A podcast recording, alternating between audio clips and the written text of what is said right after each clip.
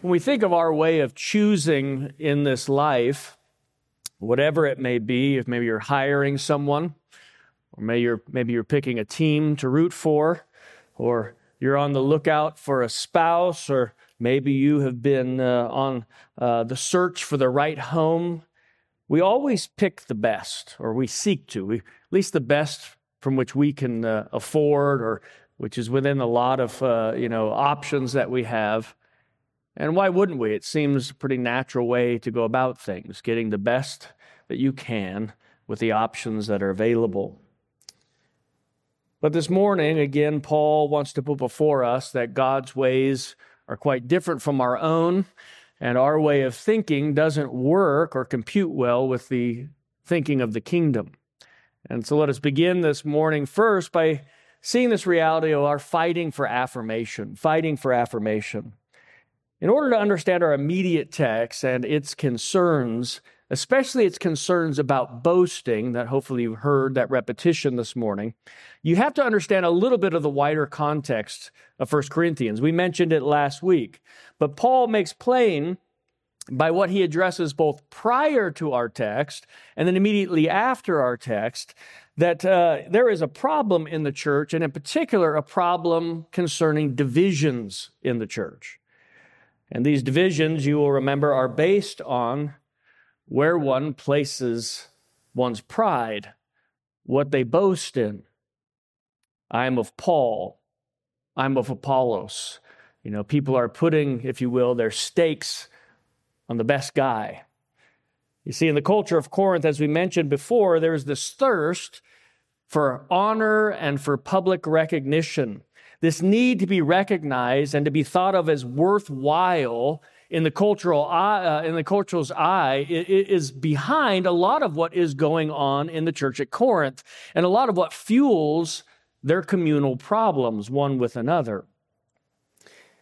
Corinth is the home, as we mentioned, of, of the new rich, people who have traveled from all over to come to a place where there was a burgeoning economy and one could really stake their claim and make a name for themselves and hopefully come out of it wealthier, wiser, and more uh, thought of more uh, thought of well.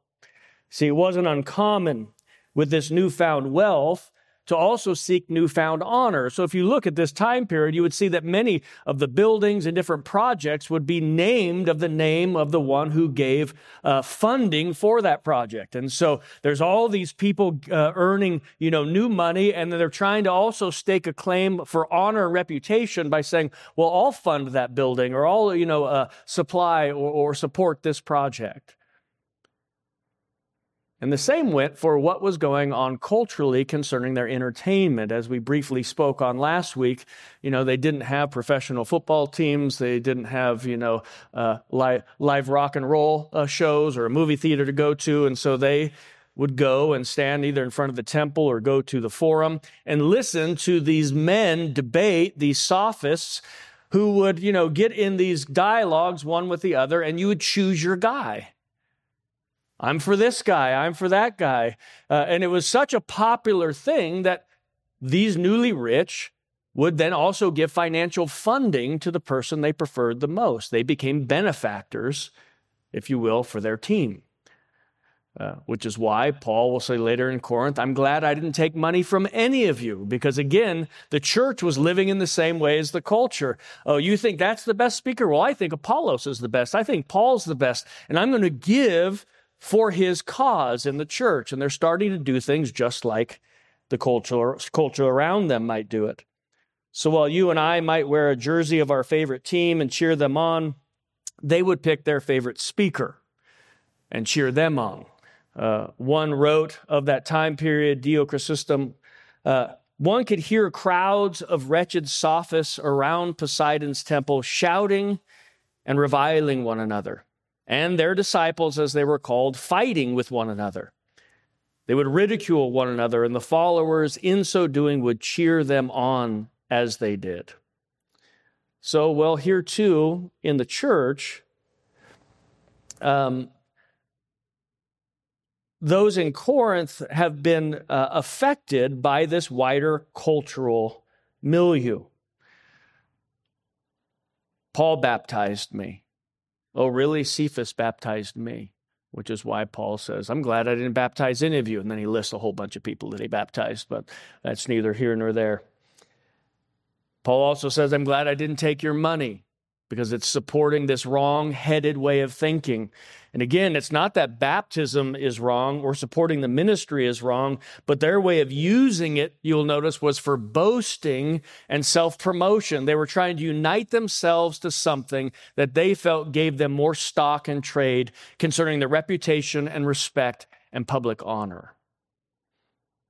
One author writes The believers in Corinth were thus accustomed to measuring and valuing themselves, one another, and the apostles against the standards which they learned from birth in their education in a Greek city. They learned to value impressive speech, beauty of form, spiritual virtuosity, and evidences of power. They brought their standard of what is honorable and valuable with them into the church and have not yet abandoned them in light of their encounter with the Messiah, crucified in weakness and raised in power. Well, we see what happens in Corinth because of this. It led to all sorts of quarreling and jealousy and a culture of boasting and self inflation amidst God's people. And of course, this idea of boasting is key for us in our text this morning. You see, we boast and brag about, we promote that which we define ourselves by. We brag about things that we want others on the outside to think of us. You know, we don't boast in things that we want people to forget or ignore, right? We hide those things. You know, no one goes around saying, you know, I have the strongest halitosis in church. Uh, you know what my greatest strength is? The size of my debt. That's, uh, that's what really sets me apart. Or I'm disliked by all of my children, every single one of them, and I have quite a few. You know, we boast of the things that we find appealing about ourselves and that we want our identity to the outside world to know us by. And we boast about the things, you know, that we post on our socials, right? When you see me, see this.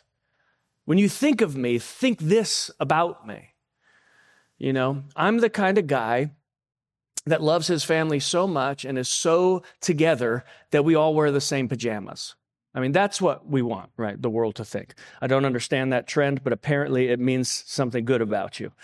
Um, you know, we post, uh, uh, you know, the, the, pretty pictures of our family. We post about the vacations we go on. We, we post our successes and our children's successes. Rarely do you see someone posting about their life falling apart in great and gory detail before the watching world because we want people to think well of us and we want to be named by the things that we find appealing. Well, it's a big deal for Paul because what we boast in we find our acceptance by, our affirmation, or in biblical terms, what we boast in is our righteousness. It is our wisdom. It is our redemption. Now, you may not think you do that. Uh, it's not how we speak. But when you say, this thing is what makes me acceptable, you're saying, this is my righteousness. This is what makes me better than those folks that's your wisdom. This is what's going to save me. Well, that is your redemption. We may not say it like it, but it's there written all over our lives. I mean, where are you most tired or, or stressed or anxious? Because right there is where your righteousness is at stake. The reason those things keep you up at night because you're basing your life on that thing. Your acceptability is partly premised on that thing you're so scared of losing. What things, when said about you, will you fight to the death to defend or argue against? I mean, what things, if someone disagrees with you about, causes an immediate surge of anger or frustration or the ability to just dismiss that person altogether? I mean, what separates you from those who don't get it? I mean, what are you smug about? What are you counting on for your happiness? Because that is your righteousness and your wisdom and your sanctification and your redemption. I mean, our whole life, when living in the wisdom of this age, is a war to justify ourselves, to show that we're the right kind of people, to be okay in our own eyes and, Lord willing, in the eyes of others. I mean, T.S. Eliot wrote wisely half the harm that is done in this world is due to people who want to feel important. They don't mean to do harm, but the harm does not interest them, or they do not see it, or they justify it, because they are absorbed in the endless struggle to think well of themselves. That's a full time job, isn't it? I mean, the Corinthians believing and working uh, on becoming something, the, the, Corinthians' way of believing and working is based on becoming something in the eyes of the culture they live in, or also in the eyes of one another to be important in their own community. And according to Paul, it's causing great harm because they need to be okay. Other people need to be put down because they want to be first. They get jealous when others succeed because it says something about their own worth and their own place, right? The famous Gore, uh, Gore Vidal quote. You know, when any one of my friends succeeds, something inside of me dies. uh, because they think well of themselves, they ignore and avoid and step on those who are perceived lower than them in the body. I mean, you see it most in particular, right, at the Lord's Supper in this text. But that is the reality of our life in this world. We're fighting for affirmation. We want something to brag about, we want something to be known for. And we want that to, of course, be a positive thing where people think well of us. Well, Paul wants to come with an honest assessment in our text. So while the Corinthians and we are fighting, if you will, to justify our lives, Paul wants to disabuse us uh, of our false notions concerning ourselves. But he does it, and I want you to hear me here again. If uh, we're staying on this topic of you know converse Christianity or the backwards ways of God, Paul wants to bring us down so that we can be happy and free. he wants to, if you will, humiliate us and show us for who we really are for the sake of joy, not merely for humiliation.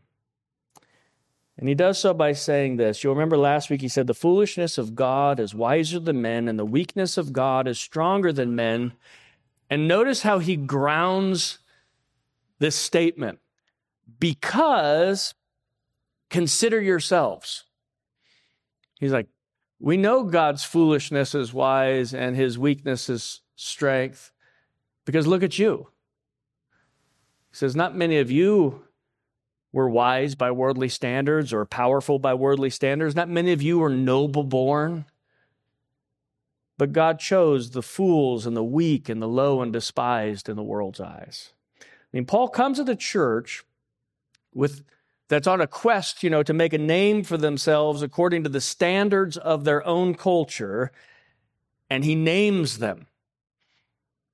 And it's not all that pretty. uh, it's not how we would name ourselves, uh, given the opportunity.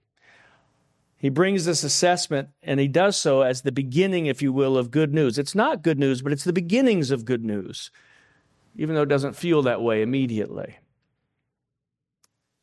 See, at one level, we all know he's telling the truth. Don't we? I hope we do. We'll see in a minute here. I mean, in our quest to be someone at, at work or in the church or at school or just in this life in general, every now and then you know the reality of who we are pops up. We, we try to press it down like a like a beach ball in a pool and every now and then our real selves pop to the surface and other people see it and we can't hide it. Or situations come up where we are exposed as not as strong as we thought we were, not as wise as we imagined ourselves. Someone else outshines us so clearly that we're exposed as small. Or we do something so stupid that we can't lie even to ourselves about it. It's just too raw. Or we fail ethically in such a way that even we feign surprise or all of our schemes have fallen short and we're left needy and having to look to others for help. I mean, those sorts of things are God's kind way of reminding us of who we are. And when that happens, we experience exposure, right? And when we experience exposure, when we're shown for who we are, what's the immediate result? Is shame, right? We're We've been shown to be naked, we've been shown to be who we are, and shame is the immediate result. We've been fighting so hard to present ourselves as honorable that it's hard when we get exposed for what's really there. And of course, once that happens, we are on a pretty tough mission we all engage upon it, whether you know it or not. When the law of our life shows us for who we are, we immediately get busy. We either try to fix the thing, right? So we've done this, we'll solve the problem so it won't be a problem anymore, or we bury it, we'll just ignore it or act like it didn't happen, or, or move, or find new friends, or do whatever you have to do to have it not be something that comes up in your, your, your, your daily thinking. Or we do this thing that we always do. We, we rename the bad thing as good just so we can live with ourselves. Like we meant to do it that way. it was our plan all along. But God tells us through this text that the thing you've been hiding from for so long is actually good news at one level. Because according to Paul, if you're weak and foolish and sinful and lost, well, then you are God's cup of tea. Those are the only kinds of people he chooses. Even those who may be strong or wise or, fool, uh, or, or, or, or powerful have to acknowledge their weakness and folly to get into the front door. God reverses our natural assumptions about who is first and best and who will be blessed.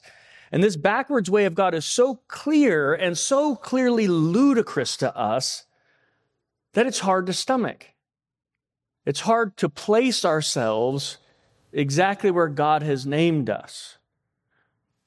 But sometimes He's good enough to us that He shows us as naked and ashamed so that we, we can identify there more readily. Even Celsus, for a second century philosopher, a very uh, pronounced opponent of Christianity, wrote mockingly of the church because he'd heard Paul's teaching. He's read about what the, the New Testament writes. He hears what the, what the church is promoting. Listen to what he says. This is the church's call. Let no one educated, no one wise, no one sensible draw near. But as for anyone ignorant or anyone stupid, anyone uneducated, anyone who is a child, let him come boldly. Notice his assessment. By the fact that they themselves admit that these kinds of people are worthy of their God, they show that they are able to convince only the foolish, dishonorable, and stupid and only slaves, women, and children will join. No offense to uh, the women and kids in here. Uh, he said it, not me. Uh, so notice what he says. It says, uh, you know, you brag about letting in the foolish and the unwise.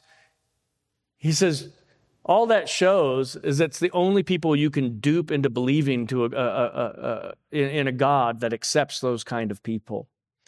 I mean, nothing's changed. Ted Turner said at the American Humanist Association, you know, quote, Christianity is for losers. And he wasn't wrong. uh, I mean, the bad, it's bad news. It is bad news, unless, of course, you're defeated or dejected or you have been set aside in this world or you've shown yourself and others that you're a failure.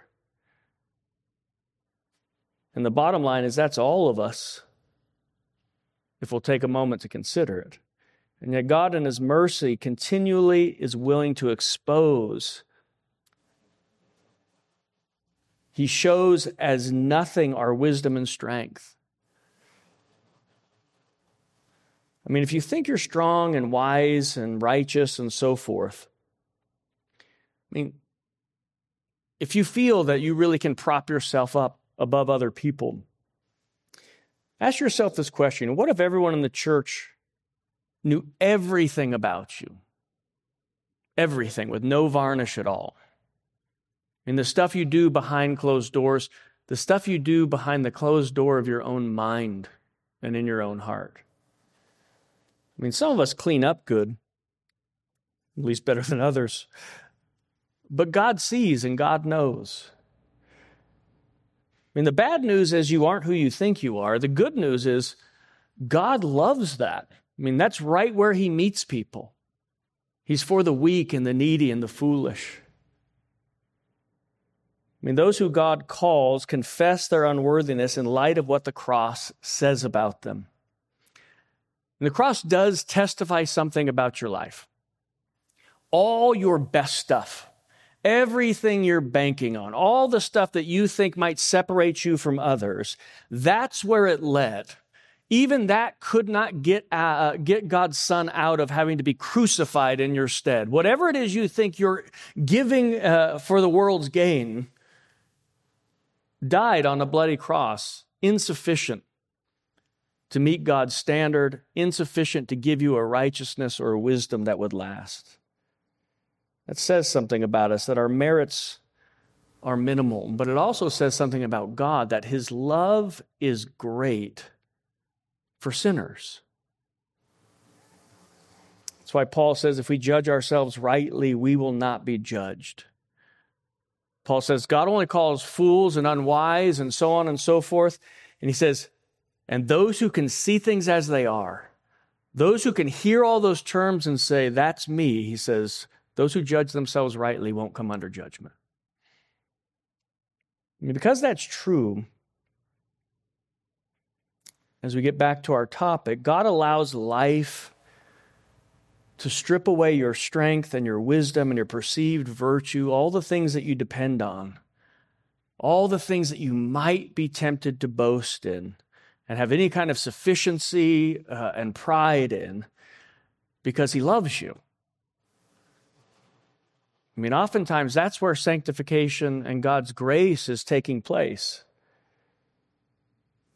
All those things that you think this is what makes me respectable and worthwhile, God will expose at some point as not the case, and Lord willing, will give us the grace to repent even of our best supposed deeds. Uh, many of you know how much uh, I appreciate Flannery O'Connor, but in particular, uh, of a great fondness for her story, Revelation, uh, in the end of her second book of short stories. Uh, and you'll remember uh, Mrs. Turpin is this kind of self satisfied, lower middle class white woman who's always had just enough and the good sense to know what to do with it. You know, she's just a good, down to earth, virtuous person, doing the best she can with what the Lord's given her. And of course, throughout the story, we see that anyone who's satisfied with themselves like that also treats others pretty terribly, even if they can't perceive it. But she has this vision at the end of the story, and it's revealing to her and should be to us. It says, She saw the streak as a vast swinging bridge extending upward from the earth through a field of living fire. And so there's this bridge going up into the air from earth to heaven. And she says, Upon it was a vast horde of souls rumbling toward heaven. There were whole companies of white trash, clean for the first time in their lives. Bands of blacks in white robes, battalions of freaks and lunatics shouting and clapping and leaping like frogs. And bringing up the end of the procession was a tribe of people whom she recognized at once as those who, like herself and Claude, had always had a little of everything and the God given wit to use it right. She leaned forward to observe them closer. They were marching behind the others with great dignity, accountable as they had always been for good order and common sense and respectable behavior. They alone were singing on key. Yet she could see by their shocked and altered faces that even their virtues were being burned away. You see, until we realize that the things that we're hanging on the most in ourselves, the things that we find to be our virtues, even until we realize that those things are insufficient in God's sight, they don't give us eh, any more wisdom or righteousness or anything else, until we realize that our virtues are going to be burned up, we will always have this same unfortunate self satisfaction. I mean, why would God want us to see this? Why would God want to strip away these things from our life? Mainly so that you would have no mistake, that you wouldn't be mistaken at all about where your power comes from and where the glory for your life lands. So that your whole life would be in naked confidence in the mercy of God. And so, as we close this morning, I want us to see finally radical acceptance radical acceptance. Notice what Paul says God does all this so that no human being may boast in his presence. Let the one who boasts boast in the Lord. And then he goes on to say that Christ has become for us our wisdom and our righteousness, our sanctification and our redemption. Our whole life, we're clawing for acceptance the only way that we know how by finding something to hang our hat on some way to get one up on the next guy. And with that, we live our whole lives in fear of being exposed for what we know we actually are deep down, even if we've done pretty well at putting on some sort of show on the outside. But with the good news of the gospel and our calling is simply this that God deals with us on the basis of who He is, not on the basis of who we are. Now, I need you to hear that. God deals with us on the basis of who He is, not on the basis of who we are. That God delights to say yes to the people that the whole world says no to. He loves it, gets a kick out of it. He lo- his love for us is based on things that are wholly outside of us. Notice that Christ is our wisdom and our righteousness and our sanctification. And while that is humbling, it's also great. There is good news in that message. I mean, uh, I grew up watching, uh, well, TV in general, almost everything on it, but in particular, uh, uh, aside from a couple other sitcoms I loved, Gilligan's Island, if you remember it. And so many times, so many times you had thought that they were about to be saved. There would be, you know, some ship that they would see or a plane would fly over. There was these, all these events where almost, you know, and then they would get, start working up all the uh, ways of sending a signal. But one thing was clear is that they were stranded, and unless help came from the outside, they were never getting off. And that's exactly what God brings to us in this gospel that Paul is preaching is that if you're looking for any kind of salvation or righteousness, you can't be looking for it in yourself. You are exiled there forever. But if there is help coming from the outside, then there is good news indeed. You see, we use our scale and assume it's God's scale as well. We judge our worth according to the law. And if not God's law, at least according to the law of our culture, what do they think of me? But God's choosing, you'll notice, is lawless. And if God was choosing based according to the law, if he came, if he was incarnated based on the law, he would be coming for revenge. and yet he comes to seek and save sinners. And so, with that, he has smashed our grid. He has upended our way of making sense of both his ways and making sense of how to live in this world, which means we're going to need to hear him if we're going to understand at all how to live here well and joyfully. You know, many hear this and they think, you know, it's pretty gloomy and negative. I mean, uh, a little depressing a little self esteem crushing. Shouldn't we be a little more affirming uh, of who we are? Um, but remember what we said last week God's work is always unattractive to us by nature, it doesn't make immediate sense to us. And while we want things that are pleasant and affirming, that can't be what comes first because that doesn't save us. Uh, what we've been trying to affirm about ourselves has been leading us closer and closer to condemnation every day of our lives. And so God upends our confidences because He's kind. You see, when you realize you have nothing, when you realize that in yourself before God you are nothing, The freedom is this then you can stop trying to be something. And according to Paul, you can let God be everything on your behalf.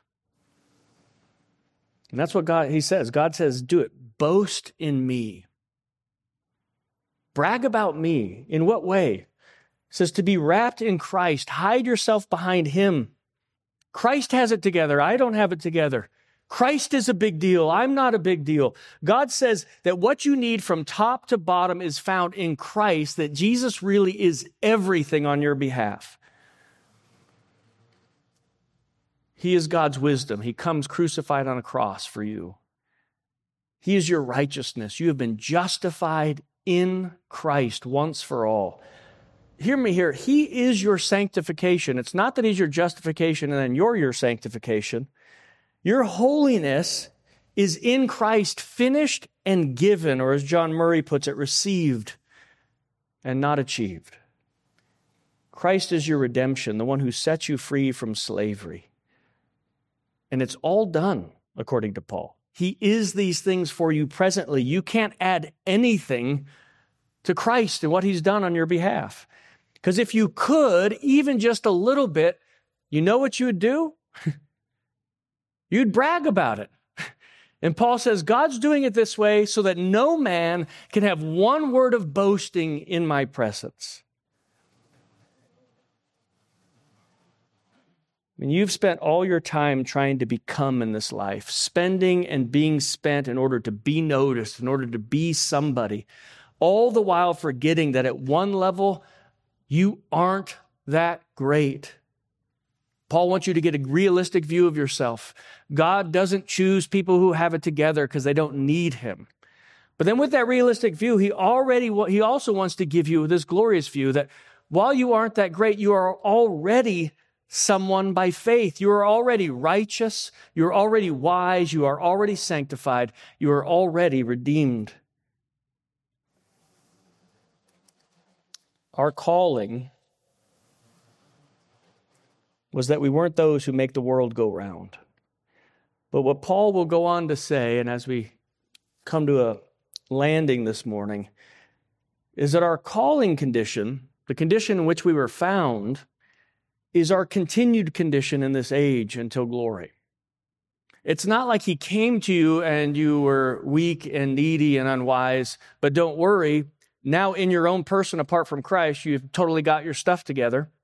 Uh, now you've you, now you're fixed and you can go about fixing other people. That's not what Paul says. In fact, he is going to rebuke the Corinthian church sorely in chapter four. He says, you know, look, my life is not going that great. I am a spectacle before men and angels. Uh, he says, I'm suffering in all of these ways. And then he starts to mock them. He says, It's interesting that you became kings without us. He says, You're sitting here boasting and you're living, you know, fat and happy, the good life uh, w- w- with no suffering, and you're boasting about all of your achievements. And he said, How did you get to glory before we got there? Your apostles who led you to the faith. And he's trying to convince them that, look, this condition of weakness is our condition until glory. From now until the grave, this will be who we are. And while again that reads to us as backwards and unhelpful, God says that's good. I mean, what if the things you are lacking are the things that should actually be bolstering your assurance more than the things you're professing and holding to? While no safe guide in matters of scripture and other things. He's got some good things to say on the subject, but Karl Barth says in this regard the man with whom we have to do in ourselves and in others, though a rebel, a sluggard, a hypocrite, is likewise the creature to whom his creator is faithful and not unfaithful. But there is still more. He is the being whom God has loved, loves, and will love because he has substituted himself in Jesus Christ and made himself his guarantee. You see, we should not in this age ever get over our nothingness. so that we never get over esteeming Christ above all. Then and only then, hear me here, and we'll talk about this more in weeks to come.